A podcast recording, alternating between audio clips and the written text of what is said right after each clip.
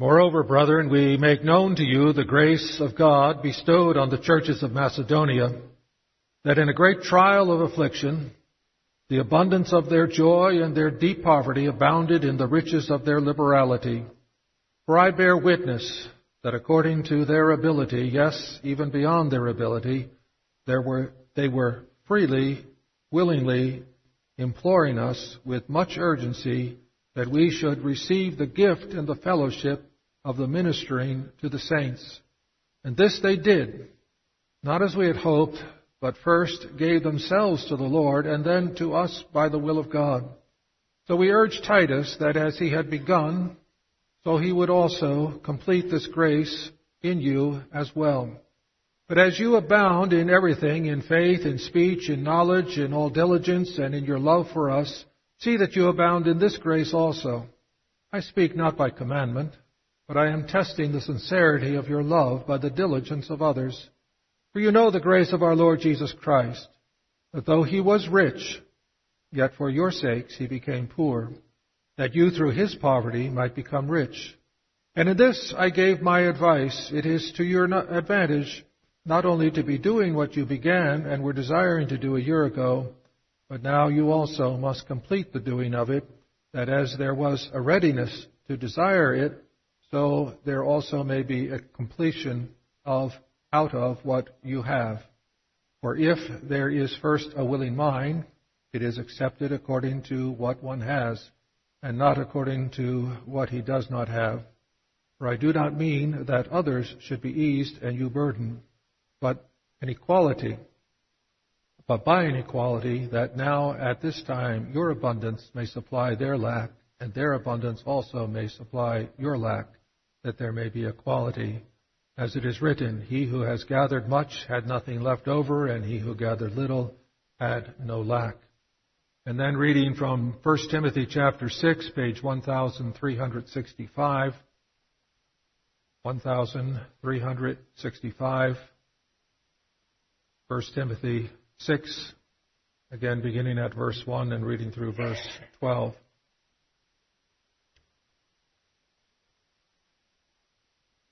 Let as many servants as are under the yoke of count their own masters worthy of all honor, so that the name of God and his doctrine may not be blasphemed. And those who have believed, believing masters, let them not despise them because they are brethren, but rather serve them because those who are benefited are believers and beloved. Teach and exhort these things. If anyone teaches otherwise and does not uh, consent to the wholesome words, even the words of our Lord Jesus Christ, and to the doctrine which is in accord with godliness, he is proud, not knowing, knowing nothing, but is obsessed with disputes and arguments over words from which come envy, strife, reviling, evil suspicions, useless wranglings of men of corrupt minds, and destitute of truth, who suppose that godliness is a means of gain. From such withdraw yourself. But godliness with contentment is great gain. We, we brought nothing into this world, and it is certain we can, we can carry nothing out. And having food and clothing, with these we shall be content. But those who desire to be rich fall into temptation and a snare, and into many foolish and harmful lusts, which drown men in destruction and perdition. For the love of money is a root of all kinds of evil, for which some have strayed from the faith in their greediness and have pierced themselves through with many sorrows. But you, O man of God, flee these things and pursue righteousness, godliness, faith, love, patience, gentleness. Fight the good fight of faith. Lay hold on eternal life to which you were also called and have confessed the good confession in the presence of many witnesses. Thus far, the reading of God's Word. May He add His blessing to it. In conjunction with it, I invite you to look at the Heidelberg Catechism, Lord's Day 42 on page 892 in the back of the Trinity Psalter hymnal, page 892, the second column, Lord's Day 42, dealing with the eighth commandment, you shall not steal.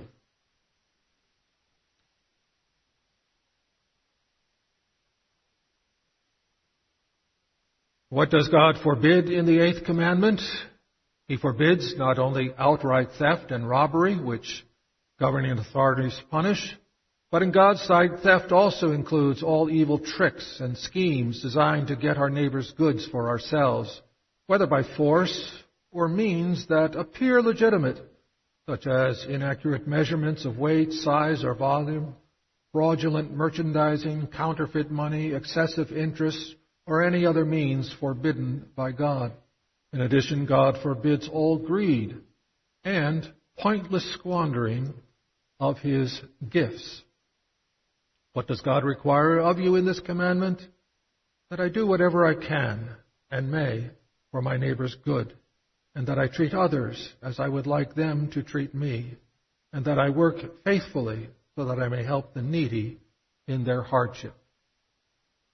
Of the Lord, we come to the eighth commandment, which uh, is often referred to as the stewardship commandment. It brings us into the workaday world of buying and sell, selling, labor and wages, savings and investments. It brings us into the mundane uh, elements of our work and possessions and uh, reminds us that there is nothing mundane about them because in the presence of God we are responsible for all that He has entrusted to us. It's good for us to remember the context of this commandment, and indeed all the commandments, they come to the redeemed, blood-bought people of God. Uh, the Ten Commandments have a preamble. I am the God who brought you out of the land of Egypt, out of the house of bondage. Therefore, live this way. Uh, I'm the God who redeemed you. I'm the God who redeemed you by the blood of the Lamb, the blood of the Passover Lamb that pointed to Christ.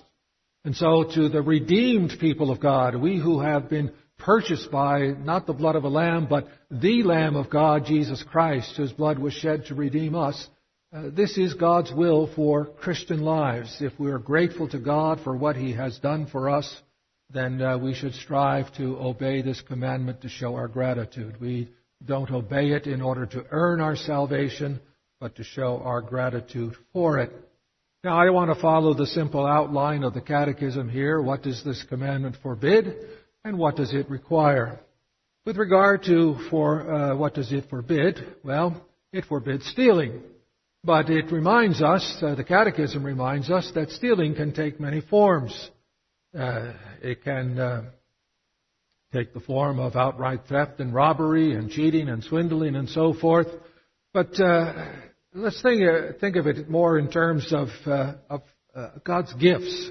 The, the last part of the first answer is, in addition, God forbids all greed and pointless squandering of His gifts. You know, the Bible says, the earth is the Lord's. The earth is the Lord's and the fullness thereof. It all belongs to Him. But it also says, the Bible also says, the Lord gives gifts to men. In other words, everything is God's, but He entrusts things to us. We see that at the beginning. God created the heavens and the earth. He created paradise on earth uh, in terms of the Garden of Eden. And then He entrusted it all to Adam and Eve. He, he gave it to them as a gift and said, now, you know, exercise dominion, make the earth fruitful, make it uh, blossom and so forth. And uh, it became Adam and Eve's property. But the idea of private property is not an absolute uh, private property. Uh, indeed, God gives us property and, and we own it, but uh, we always are answerable to Him. He is the ultimate owner of all things and uh, entrusts things to us. And stealing is the, the misuse of God's gifts. It is the, uh, the taking of uh, somebody else's gifts or the misuse of our own gifts. And uh, it's in that regard that we should understand this uh, commandment. Now, uh, re- the Catechism reminds us that outright theft and robbery, which is punishable by law, is uh, is stealing. I hope I don't need to emphasize that too much, but you have to be a pretty bold person to walk into a bank with a gun and say to the teller, you know, give me all your cash, or walk, in, walk into a convenience store and ask for all the money in the till. And, and it takes a lot of uh, nerve also just to go into a store and uh, try to find a place where the security cameras aren't looking and stick some uh, goods and merchandise in your pocket and, and walk out without paying. That's, that's outright theft and robbery, which is punishable by law, and this commandment forbids it, com- uh, condemns it, and tells us that if that's what you're doing, you are a thief. But the Catechism also uh, reminds us that uh, many people try to uh, do thievery in a more subtle way rather than outright theft and robbery. They, uh, they cheat, they swindle, they look for ways in which they can uh, take advantage of other people's uh, naivety or other people's weakness and uh, in buying things or selling things or in paying laborers, uh, uh, contracts with hidden clauses, partnerships that really aren't uh, equal partnerships, uh, although they pretend to be, uh, in the paying of our taxes and so forth. Uh, a lot of times uh, we see people taking advantage of family members in the uh, dividing of an inheritance. a sad and terrible thing when the second parent dies and the children have to divide the the estate, and then they start fighting and squabbling with each other because everybody is greedy for uh, the uh, the major share of the inheritance. Uh, we in in these various means we we we kind of take matters into our own hands and say, you know, God's distribution of things isn't fair. Uh, I, I got the short end of the stick when God uh, gave gifts, and and other people they have too much, and so because they have so much and I have so little, I feel entitled. I feel justified in uh, claiming some of it for my own and using my scheming and my trickery to, to try to get uh, more of it into my own pocket. You really don't uh, believe that uh, he who feeds the sparrows and watches uh, over you uh, with far greater love and care will do that very thing. it shows a lack of faith. The, the Catechism condemns excessive interest. You know, there's a passage in Ezekiel that speaks about uh, not taking interest or profit, and some people have misunderstood that as to be an absolute uh, prohibition against ever uh, lending money at interest. But the rest of Scripture uh, provides context for that. Uh, Leviticus 25, for example, says, If your brother becomes poor and cannot maintain himself uh, with you, you shall Support him as though he were a stranger and a sojourner. Take no interest from him or profit, but fear God that your brother may live beside you. Uh, Calvin says, don't try to suck the blood of the poor. Don't try to take advantage of the poor, but uh, help them by uh, lending them money at no interest and uh, selling them food, but selling it at cost and make no profit. Uh, you don't want to insult them and create a climate of dependency by just giving them everything for free, but uh, you don't want to make a profit off of them either. And so uh, we're to be generous to those who need. Uh, the Bible nowhere absolutely forbids lending money at interest. In fact, Jesus condemns one of the in one of his parables condemns a man who took his talent and buried it in the sand. And Jesus says, at least you could have put it in the bank and brought it back to me with interest. So uh, it's uh, excessive interest or uh, uh taking advantage of the poor that uh, the scriptures have in mind. Uh, this commandment forbids greed. Greed which comes from the love of money.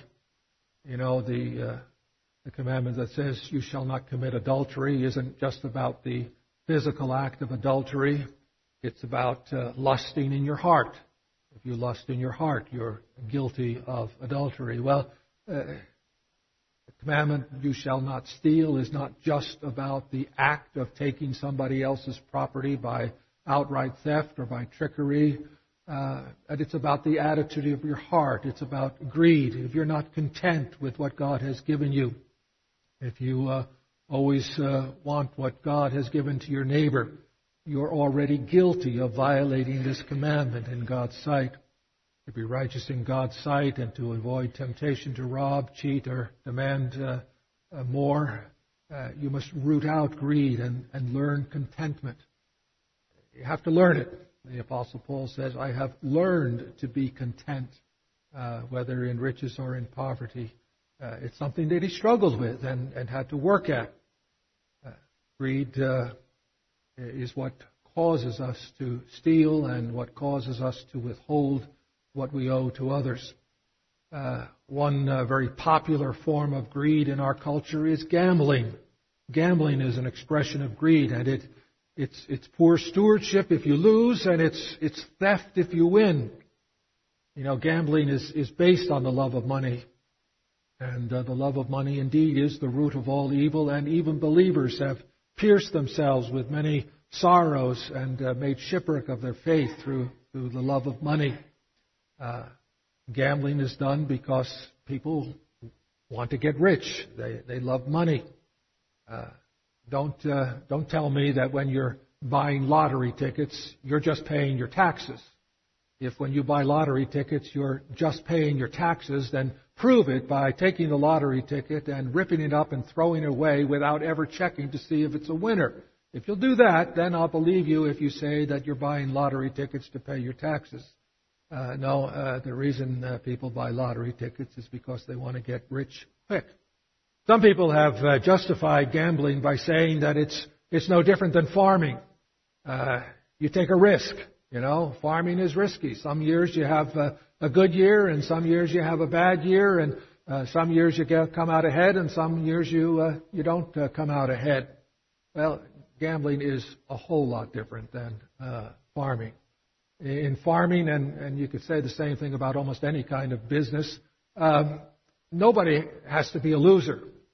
Uh, in, you know, if you have to borrow money to buy seed, um, and uh, you then plant the seed and get a crop and sell the crop, you you pay back the banker with uh, interest, and the banker comes out ahead, and you sell the crop uh, uh, with enough money for profit for yourself, and you come out ahead, and you uh, sell it to somebody who processes uh, the crop and uh, makes it ready for the consumer, and and uh, they uh, do their work and uh, sell it to the consumer, and, and they come out ahead. And the consumer gets uh, good nutrition at a reasonable price, and they come out ahead. Everybody is a winner. Now, there are some years where uh, it's not as good a win as others, but nevertheless, it, it, it's not guaranteed that one person wins and everybody else loses. In gambling, that's what it is. One person wins and, and everybody else loses. Really, it's, it's just uh, uh, glorified theft. Uh, you know, if you were to uh, enter a, a, duel to the death, you know, pistols at 30 paces, as they uh, did in uh, previous centuries, if you were to do that today, and and you won, and you killed your opponent, you would be arrested for murder engaging in a duel is, is murder if you uh, kill the other person. And uh, it doesn't matter that the other person agreed to put their life at risk. Uh, if you kill them, you murdered them. Uh, you know, uh, really, in a duel like that, uh, you risk being murdered in the hope that you will be the murderer. And that's why people engage in duels. They they're hoping that they will not be murdered, but they'll be the murderer. Well, it's the same in gambling, only it's not the sin of murder, it's the sin of, sin of theft. You put your money on the table with everybody else's money in the hope that you get to take everybody else's money home. Uh, that you want to take their money, leave them with nothing, and you take it all without having earned it or worked for it. You put your money at risk uh, risking to be robbed in the hope that you won't be robbed, but that you'll be the robber. Uh, that's what gambling is. Uh, there's no relationship between the effort that is put in and the reward that is given, which is the case uh, with with work. Uh, when you when you go to work, you work hard, you get better results. You're lazy, you get poorer results. But that's not true in gambling. It's people want to get rich at no effort. And that's, that's not what we are commanded to do with God's good gifts to us.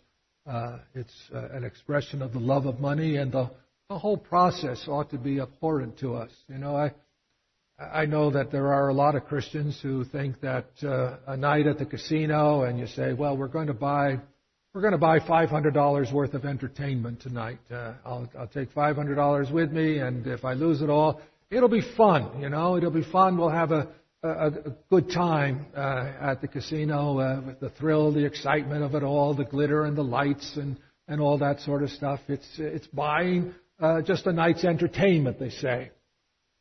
But that's where people go who are greedy for money and love money and Many people who go there have ruined their own lives and ruined the lives of their families. They've destroyed marriages and hurt children, and uh, people have uh, suffered, gone into poverty and bankruptcy because of it. And and we want to go and be entertained by that in that that culture in that climate.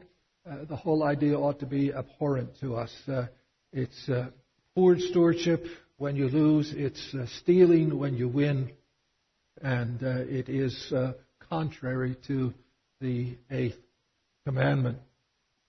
Now, we all need to recognize that there's a bit of greed in all of us.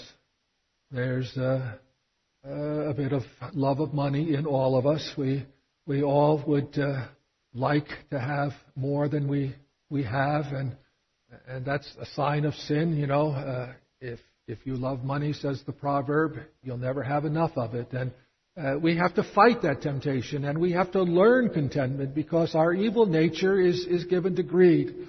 Well, we need to recognize that. We need to confess it. We need to take that greed to the cross and, uh, and there uh, uh find uh, forgiveness for it through the shed blood of Jesus Christ. And then uh, when we know that our greed and avarice has been forgiven, we have to ask ourselves, well, then what does this commandment require of us? What does God want us to do in gratitude for the fact that He paid for our greed? He paid for our love of money. He, he saved us from it.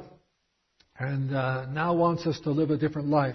What does this commandment require of us? Well, I have to do whatever I can for my neighbor's good and uh, work faithfully so that I might help the needy, says the Catechism. Indeed, uh, all that you receive from God is to be used for God's glory, and God's, God is glorified when you use what you have to, uh, to enrich the lives of others. Your talents, your energy, your property, your money are to be put to use for the welfare of your neighbors, uh, your neighbors close at hand, and your neighbors around the world. Don't work so you can get rich and afford luxuries and all you want. Work so that other people's lives may be made healthier and happier and, and safer. Work to uncover all the, the, the hidden potentialities of God's great creation and to use them for the betterment of mankind because that glorifies God. You know, just think of the, the two major industries of our community, uh, Vermeer Manufacturing and uh, Pella Corp they produce products, right? You know what the products are. You probably know better than I do what those products are. And, but I know enough of them to know that the products that they make are designed to help people, uh, to do work for people, to, and to make their work easier, to make them more efficient, and uh, uh, to make uh, life more comfortable. Uh, you know, I have my office arranged so that I can look out a window very easily. I can take my uh, eyes off my computer screen and look beyond them and uh, see uh, through the window uh, green trees, green grass, uh, red and yellow flowers. I can see uh, my neighbors uh, walking or driving past the house. I, I have a window on the world. It's a wonderful window. Windows are wonderful things. And in the wintertime, when it's blowing cold and snow, I don't feel any of that cold as I sit in my office. And when it's uh, 99 degrees outside and hot and humid, I sit in my office and don't feel that heat. I feel the, the nice air conditioned air because that window is constructed so well that it insulates me from the cold in the wintertime and from the heat in the summer. You know, uh, when I have to uh, sit in a nursing home room all day, uh, someday if I live that long, I, I hope that there's a window that I can look out of. Well, uh, we have a company in town that makes windows that that enrich people's lives and, and, and bring beauty into people's lives and bring joy into people's lives. And, And so if you make windows or, or uh, make uh, balers or whatever it is you make or contribute to the process in any way by doing the paperwork or doing the finances or doing the selling or whatever it is, you're enriching the lives of other people. Uh, I hope I don't have to explain how farmers do that as well in terms of producing food and nutrition for uh, the world. And uh, uh, devote yourself to doing what is good to enrich the lives of others. God has given you talents, He's given you abilities, He's given you money, and you can invest it in order to uh, make products and uh, produce uh, fruit that will enrich the lives of others. And if you will make that your goal, view your work as a calling from God to glorify Him by enriching others, He'll take care of your financial needs. It's not sinful to think about money and think about salary. It's not sinful to uh, to take a job that pays twice as much as your current job, provided uh, it uh, doesn't involve going to a place where there's no church and no school for your kids. Uh, uh, but if uh, those things are covered and uh, the Lord opens an opportunity for a better paying job, uh, fine. Uh, it's it's not wrong to to turn. Uh, it's not you're not required by the rule of contentment to uh, turn down opportunities to uh, do more things and do uh, bigger things and, and better things and be rewarded uh, appropriately. Uh, it's not unspiritual to uh, be concerned about providing for the needs of your family and providing wealth for them, but that shouldn't be your goal. Jesus says, don't seek your own life, but if you will deny yourself, then uh, or he who loses his life for my sake, he's the one who finds it. He's the one who discovers at the end that the Lord has provided far more than he, he ever uh, anticipated and uh, far more than uh, he needs, so that out of the abundance of his work, uh, he can uh, support others. You know, there's a verse in Ephesians 4:28 that says, "Let the thief no longer steal, but let him do honest work with his hands." And uh, I once had a, uh, a deacon uh, come to me in one of the churches I served, and uh, he worked with his hands. And he was uh, offended by that verse because he thought working with your hands, according to the Bible, is punishment for thieves. Let the thief no longer steal, and as punishment for stealing, he has to work with his hands. He has to do manual labor. And he says, well, you know, I work with my hands, and uh, why am I uh, punished as if I was a thief? I said, uh, You've misunderstood the verse. uh, the thief has uh, grasping hands and he is close fisted. He, he holds on to everything. He's grabbing and he's holding on to everything. But doing honest work with your hands uh, is uh, working hard and being open handed and generous to those who are in need uh, instead of uh, lazy hands that are always grasping and, and tight fisted, uh, you're to have working hands that are uh, open and generous to those who are in need. And, and that, that, that applies to everyone, whether you work with your hands or you work with a, uh, a computer or uh, are developing theoretical physics or in the field of psychology or whatever. It doesn't matter. You're, you're using your talents and energies in order to be generous to those, uh, open handed and generous to those who are in need.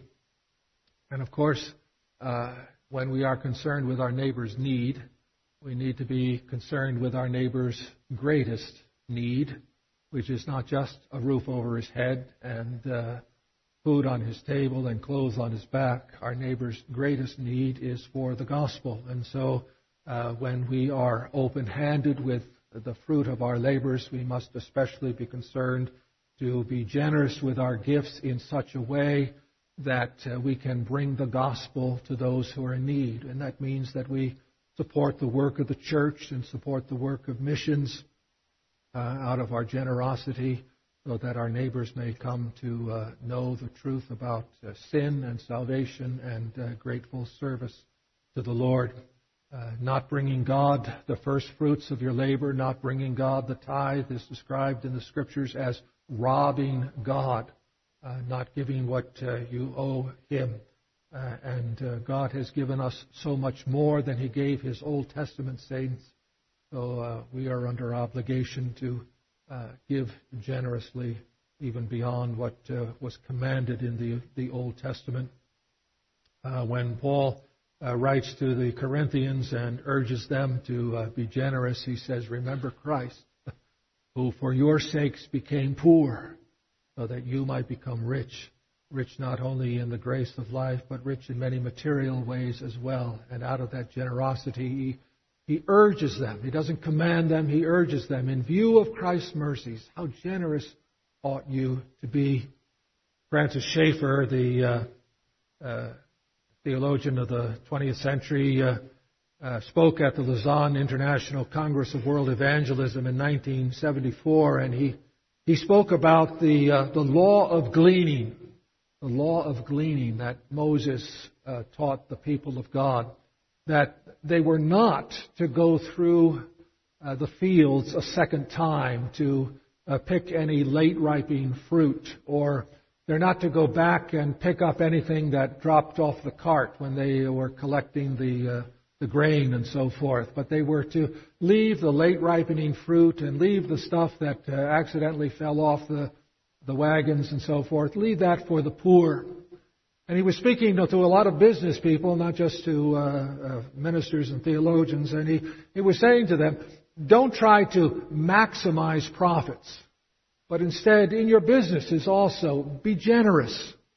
And he said, you know, if, if you run your business tight-fisted and, and uh, uh, you know, squeezing every penny out of that business, uh, and then say, well, I'll give the, I'll give the profits to missions, you do more good to follow the law of gleaning and, and be generous and open-handed to your to your employees. You know, share the profits with them and so forth, and uh, be generous and kind to, to to the consumer of the product.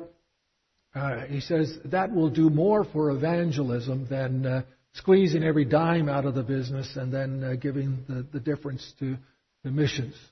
Uh, we're called to be generous people, to uh, seek first the kingdom of God and His righteousness, and all these other things that people are chasing after food and clothing and uh, money, uh, they will be taken care of. God will watch over you.